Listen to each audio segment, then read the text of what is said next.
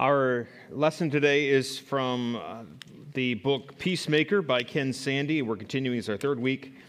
And uh, last week we talked about peace with God. We talked about living a life of peace with God. Uh, that's the title of the second chapter, Live at Peace. And um, we ended with this. I actually filled in the blanks for you at the top if you got an outline. Hopefully that will help you uh, through this. We, feel, we, we had this. Um, discussion of the three dimensions of God's peace, uh, or three dimensions of peace that God offers through Christ. So, three dimensions of this peace. The first is peace with God, which is established at salvation. Uh, Romans 5, 1 and 2. Uh, Therefore, having been justified by faith, we have peace with God through our Lord Jesus Christ. And then peace with others. This peace should flow out of our peace with God. We ought to have good peace with others. And then, thirdly, peace within yourself. This idea that there should be a calmness and a peace in your heart. And uh, we said in Isaiah 26, 3, you will keep him in perfect peace whose mind is stayed on you, right? Because he trusts in you. That's Isaiah 26, 3. So, this byproduct of righteousness, internal peace is a byproduct of righteousness. As we keep our mind and our heart on the Lord, uh, we will find that God gives peace. We should not assume that peace should precede righteousness. Peace flows from righteous behavior. Uh, then we move on, and he makes this point um, that, that peace, that Jesus' reputation, that's your blank there. Jesus' reputation, another way to think about this is our testimony. By the way, in case you're wondering, this is the book, The Peacemaker, if you've just joining us. If you want a copy this book, I think we might have still a few copies left um, that we're uh, giving away, basically, about four or five dollars, whatever uh, works for you. I think five dollars is what we said. Uh, and they're over there in the, uh, in, the, in the library. I'd be happy to get one for you. Jesus' reputation depends on our, uh, um, on our unity. On our unity. So, peace in our relationships is, as he puts here in the book, an essential element of your Christian witness. So, I need some helpers to read some passages. So, if you can grab your Bible, we have a lot of ground to cover today. Um, let's look at uh, Matthew 5 9. And um, I, I, cheated this time and I printed out all the verses so I didn't have to flip through all of them so fast. But uh, let's see what the Bible tells us about, um, about this. Uh, how is uh, peace in our relationship an essential element of a Christian witness? Uh, Matthew 5 9. Yes, ma'am. Blessed are the peacemakers, for they shall be called sons of God. Okay, sons of God or children of God or people who reflect the character of God. Just like in the, uh, in the Bible when Jesus says, uh, you, you sons of, uh, uh, you know, you're a son of Belial. You're, you're, a, you are a, uh, you're, you're your father, the devil. It's the idea of your, you have the character traits of Satan himself. Here, the character trait of God is to be one who is a peacemaker. How about John 17, 22, 23? Yes, sir.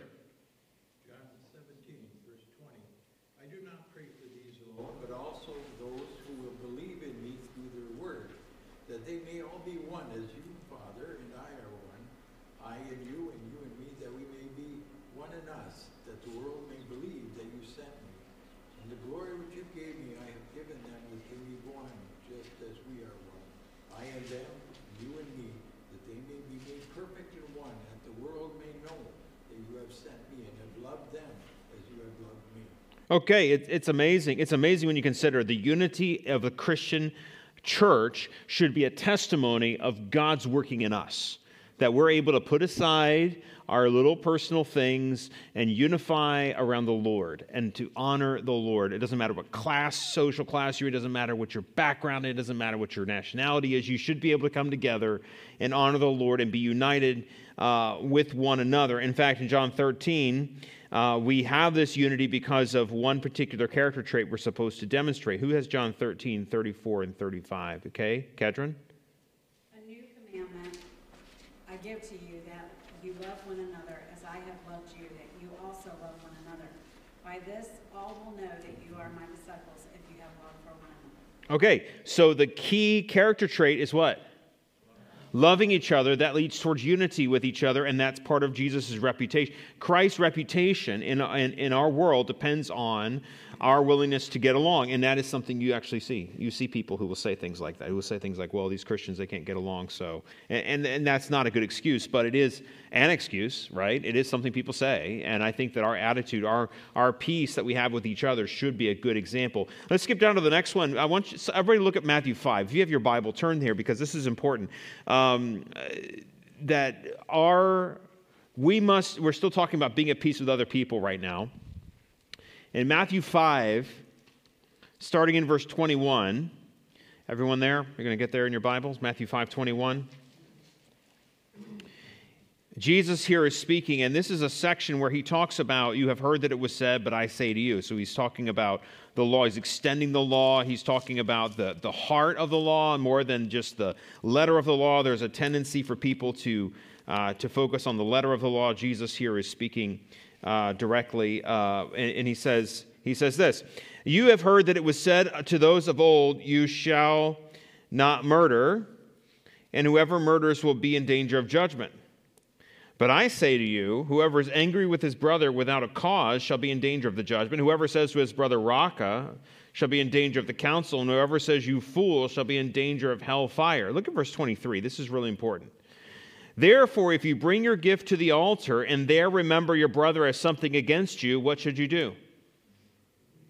Leave your gift there before the altar and go your way. First be reconciled to your brother, and then come and offer your gift. The key idea here is that you must be at peace with others before you can worship. That's your blank. Before you can worship, God places a higher priority on our relationships being right with each other than he does on us gathering for corporate worship. If you're, and even giving, he says, if you're standing in line, the way they used to do things, they would stand in line to give gifts right? They stand in line, come to the front. We should start doing that, right? Everybody come, line up, fine, you know, deliver your gift. No, this was this was the way they did thing in the Jewish temple, right? So they come and they're, they're bringing their gifts to the altar, and they bring, they bring, they bring their gift, and somebody's standing in line, and he's maybe like three people away, and he's thinking to himself, "Oh, I've got this problem." What does he have to do? He, he can he can just like say, "Well, I'll deal with this after I sacrifice this or after I give this," and and Christ says, "No, no, no, don't do that." Why? Why? Why is that important? Why should we stop what we're doing, get out of line, go home, find your brother, reconcile, then come back, get in the back of the line, and go through that whole process again? Why should you do that?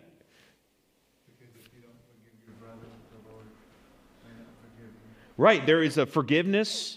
He even says that how we treat our brethren, like if you if you if you don't forgive your brethren, I, I'm not going to forgive you because it's disobedience, right? And then, but there's I think it's that that he places that high priority on us having peace with each other. That, that is not right for us to be worshiping God and hypocrisy in the church of us sitting here and, and like saying, Oh, Lord, I love you and everything's great, where we're at, dis, at disunity with each other is, is hypocrisy. Yes, Bill? No, you're 100% accurate in that we, it's the old sinful nature. How can we come before the Lord with our old sinful nature, with sin, and worship the Lord? Mm. We can't do that. Yeah. We worship in work, as uh, Eric was saying one Sunday. Uh, worship in spirit and truth, you know, yep. which is a love for the Lord. And ourselves, we don't want to get in the road of that, and, and it can. So we have to right. get our act together first. That's good. Absolutely. And I, I believe every person ought to have a moment of quiet uh, before they come in to worship God to evaluate their heart, make sure they're right before God. Uh, I think it's very important. Um, in the book, he says, I pulled a quote here. Uh, he says, We cannot love and worship God properly if we are at odds with another person and have not done everything in our power to be reconciled. Okay, that's, that's a very sobering, sobering sentence, and I think it's what Jesus is teaching here. Because there are some people who have long standing conflicts that have not been reconciled. Long standing, like years and years and years. There is unreconciled things, and Jesus says we need to deal with those immediately because you need to be at peace with others before you can worship. What are some enemies of peace? Enemies of peace, uh, Acts chapter 5 in verse 3. Um, this is the story of Ananias and Sapphira. And what was the, what was the, the sin that led towards this uh, debacle? What was the sin? Um, he says, Why has Satan filled your heart to lie to the Holy Spirit and keep back part of the price of the land for yourself? Do you remember what, what, what that story involves? I put it on your sheet greed and dishonesty. Greed and dishonesty. It's right there on your first bullet point under enemies of peace greed and dishonesty. So Ananias is, is being greedy and he's being dishonest before the people there. He says, Yes, I brought the whole offering. And, uh, and then he, he of course, uh, was holding back some. Um, and we, we've talked about this before. So um, let's go to the next passage. What about this one? Um, look at 2 Timothy 2. Who can read verses 25 and 26 for me? 2 Timothy 2, 25 and 26. And then, yes, sir. In humility, correcting those who are in opposition, if God perhaps will grant them repentance, so that they may know the truth, and that they may come to their senses and escape the snare of the devil, having been taken captive by him to do his will. Okay, another enemy of peace, and this is probably one we don't talk about enough, is that there is actually there are actually people who are who are deceived by Satan himself. Notice the way he describes this. Uh, correct those who are in opposition. If God perhaps will grant them repentance so they may know the truth, why does he say this so harshly or so directly in this way? That they may come to their senses and escape the snare of the devil, having been taken captive by him to do his will. There are teachers, in this case, those who are in the opposition who've been taken captive, been deceived by satanic lies. And in doing so, they need to be rescued by God from that satanic lie. So, deception from Satan is an enemy of peace. Ephesians chapter 4, verses 26 and 27. Who would like to read that? Yes, Jenna? Be angry and do not sin. Do not let the sun go down on your wrath, nor give place to the devil. Okay, so we have greed, dishonesty, deception from Satan, and unresolved anger. Unresolved anger. He says, Be angry and do not sin. Don't let your sun go down on, the on your wrath, meaning that you should not allow time to pass so, that, so much so that you let the sun go down while you're still angry. You need to resolve this before you go to bed, is another way of saying another way people say another way of people saying this is don't go to bed angry. But unresolved anger definitely causes uh, great problems of peace. And in fact, he says at the end there, neither give place to the devil. What does it mean to give an opportunity for the devil to, to trip you up? Is what he's saying there. The last one is uh, in 1 Timothy 4. We're not going to read this passage, but he, he says that in, in latter times there will be false teachers who come and they promote wrong values that encourage selfishness and stimulate controversy. You can see that today, can't you, in churches or in the, in, on YouTube? That's the new like way people get caught up in stuff is they get on YouTube and then they start watching videos and there's another video and there's another video and then there's the algori- algorithm that recommends this video and then they get next thing you know they believe all kinds of crazy stuff and they've been taught by people who have no business teaching the Bible. You have to be very careful who you listen to. But you don't know necessarily what their perspective is. And sometimes people say things that sound good, but uh, they, they come from a bad place. So these things are all dangers, enemies of peace. So, how do we do this? How do we combat Satan's opposition to peace? Uh, in the book, he puts this out. He says, We must actively, we must actively resist the devil. Um, and 1 Peter 5 9 says, Resist him, steadfast in the faith, knowing that the same sufferings are experienced by your brotherhood in the world. Resist, this, resist the devil. There's an active resisting that needs to take place. Um, the other one, um, uh, Ephesians 6.12. Ephesians 6.12 says, We do not wrestle against flesh and blood, but against what? Principalities, powers, the rulers of the darkness of this age, spiritual wickedness in high places. We, to combat Satan's opposition to peace, we must actively resist the devil and we must strive. We must strive in our peacemaking. That verse, instead of John 4:7, should say James 4:7. Sorry about that. It's resist the devil and he will flee from you. Apologize for that mistake. We must strive in our peacemaking. Ephesians 4. Who can read Ephesians 4 1 through 3? Somebody want read that for us? Yes, ma'am, Patty. Ephesians 4 1 through 3.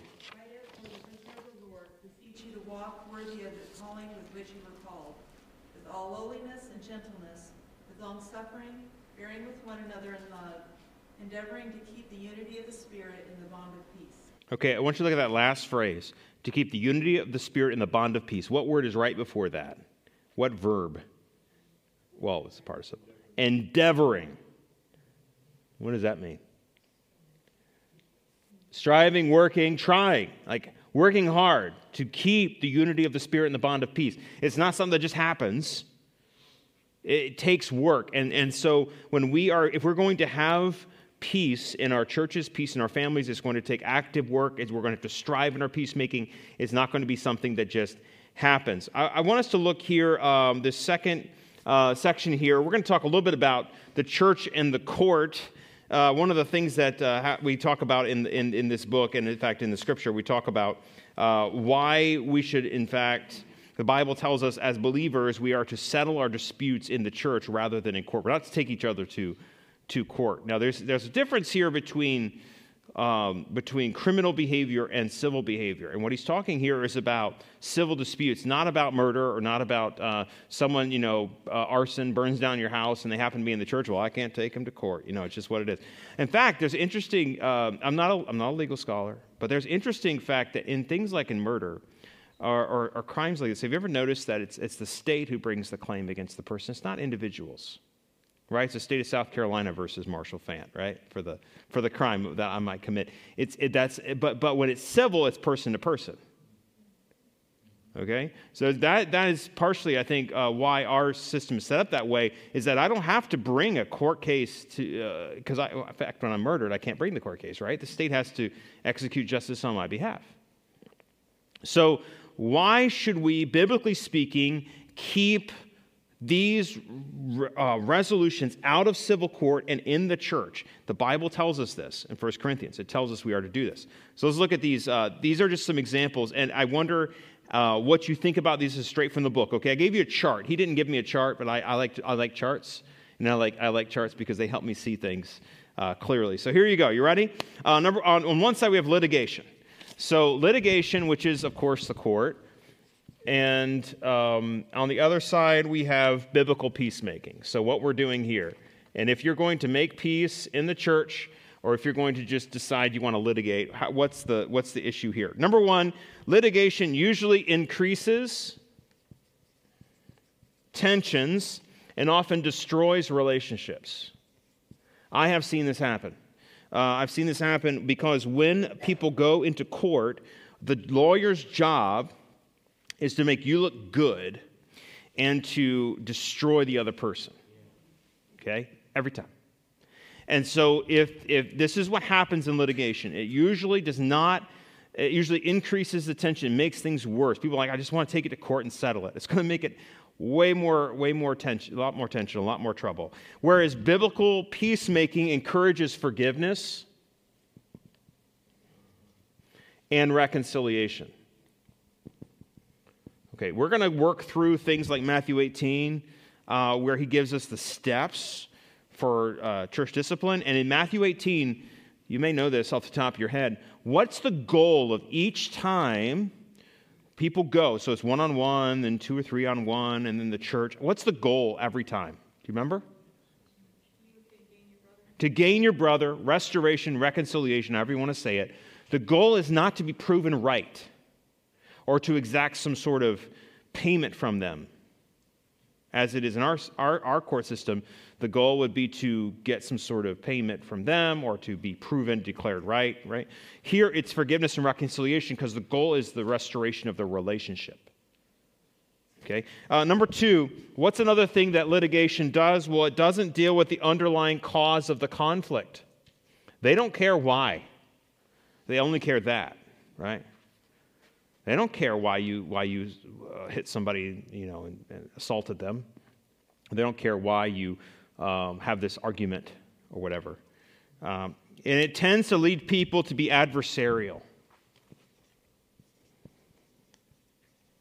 This is what I was saying earlier about this is that it, it, I have seen it, like I said, over and over again. Whenever you bring, whenever you bring lawyers into the room, and this happens with marriages. If there's a marriage and they're trying to work to resolve it, um, I'll always ask, uh, I'll say, so have either one of you filed for divorce? And the minute, the minute somebody files for divorce or brings lawyers into it, everything changes because now, now it's adversarial. They're going to, They're going to say the worst things they can about the other partner in order to get the very best they can out of, out of their situation. That's what, that's what they're doing, that's what they're paid to do. And so that's what you find. Whereas biblical peacemaking points people to Christ to solve the root problem.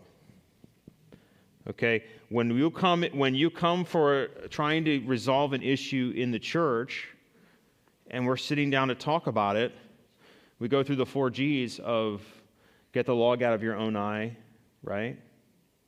Gently restore, glorify God. It's the first one. Go and be reconciled.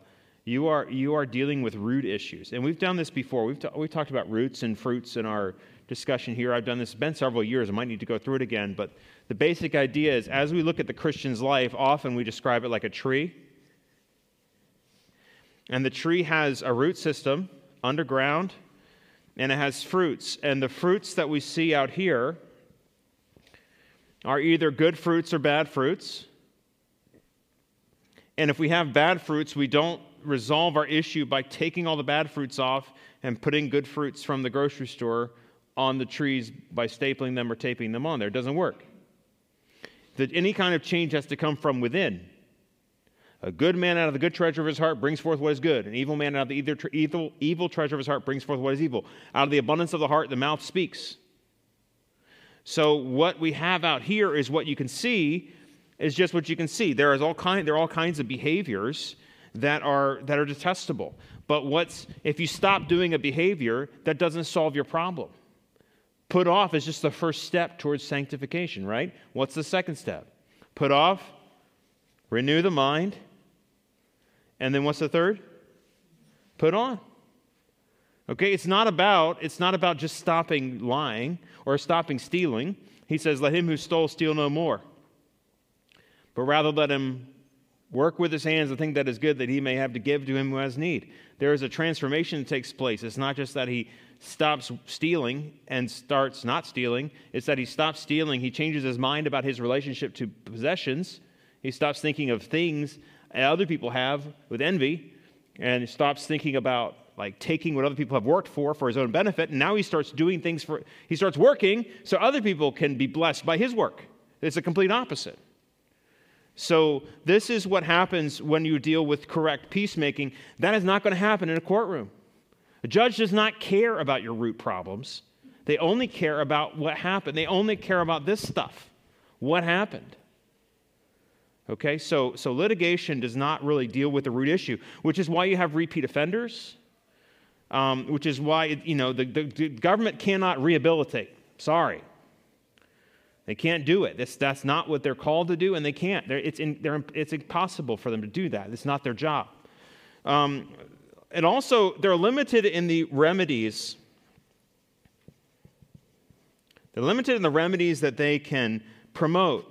Um, you know, a, um, a judge can only say you can do. You can, a judge has a limited uh, tool, toolbox that he can use right? And, and, and, usually it's money or jail time or something like that or a program. He, he's limited. Whereas we can actually, by doing biblical peacemaking in the church, you can promote real solutions. And he gives an example in the book about how there was a family problem. There was a, a brothers, I think, that were, if I'm trying to remember this story right, there was a problem with like an estate uh, with dad, mom passed away, and there was a major conflict among the brothers and they were threatening to take it to the court and have the court like divide it all up. But what, what the, the root problem had to do with their relationship with each other was fractured. And so one of the solutions is that they had to get together and spend like, I think they had breakfast together or they met together once a month and talked and worked through things. And not only did it not did they not have the rest of their life where they had a judge tell them who got what part of the property and where it went? Now they actually developed a good relationship with each other and they started actually having peace with each other and having their brothers got restored to each other because they were the pastor worked with them was able to, to give them a real solution. And of course, the most obvious example is that with litigation, it threatens the witness for Christ by um, that's what Paul says in 1 Corinthians. And uh, by doing biblical peacemaking, it preserves a witness for Christ. So, so be careful uh, to, you know, we are in a litigation trigger happy society, right? Be careful about that as being your first job. Any, any questions? I kind of plowed through that. I don't want to skip right by that without addressing any concerns or questions you might have. What are your thoughts?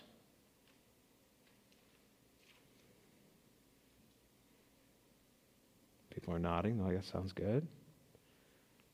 Okay. All right, I'm not going to belabor it, but if you want to come back to it, let me know, okay? Let's look a little bit at chapter 3. We have about five minutes. I think we can flip the page. Uh, he talks about trusting in God and what trust looks like in the Lord. I, I love the way he describes this. If you'll, um, if you read the book, you, you'll, you'll know what I mean. He says, The more and better you know God, the easier it is to trust Him. And the more you trust Him, the easier it is to obey. So I, I again drew some, I drew it out like this. You know, once you know God, you can trust God.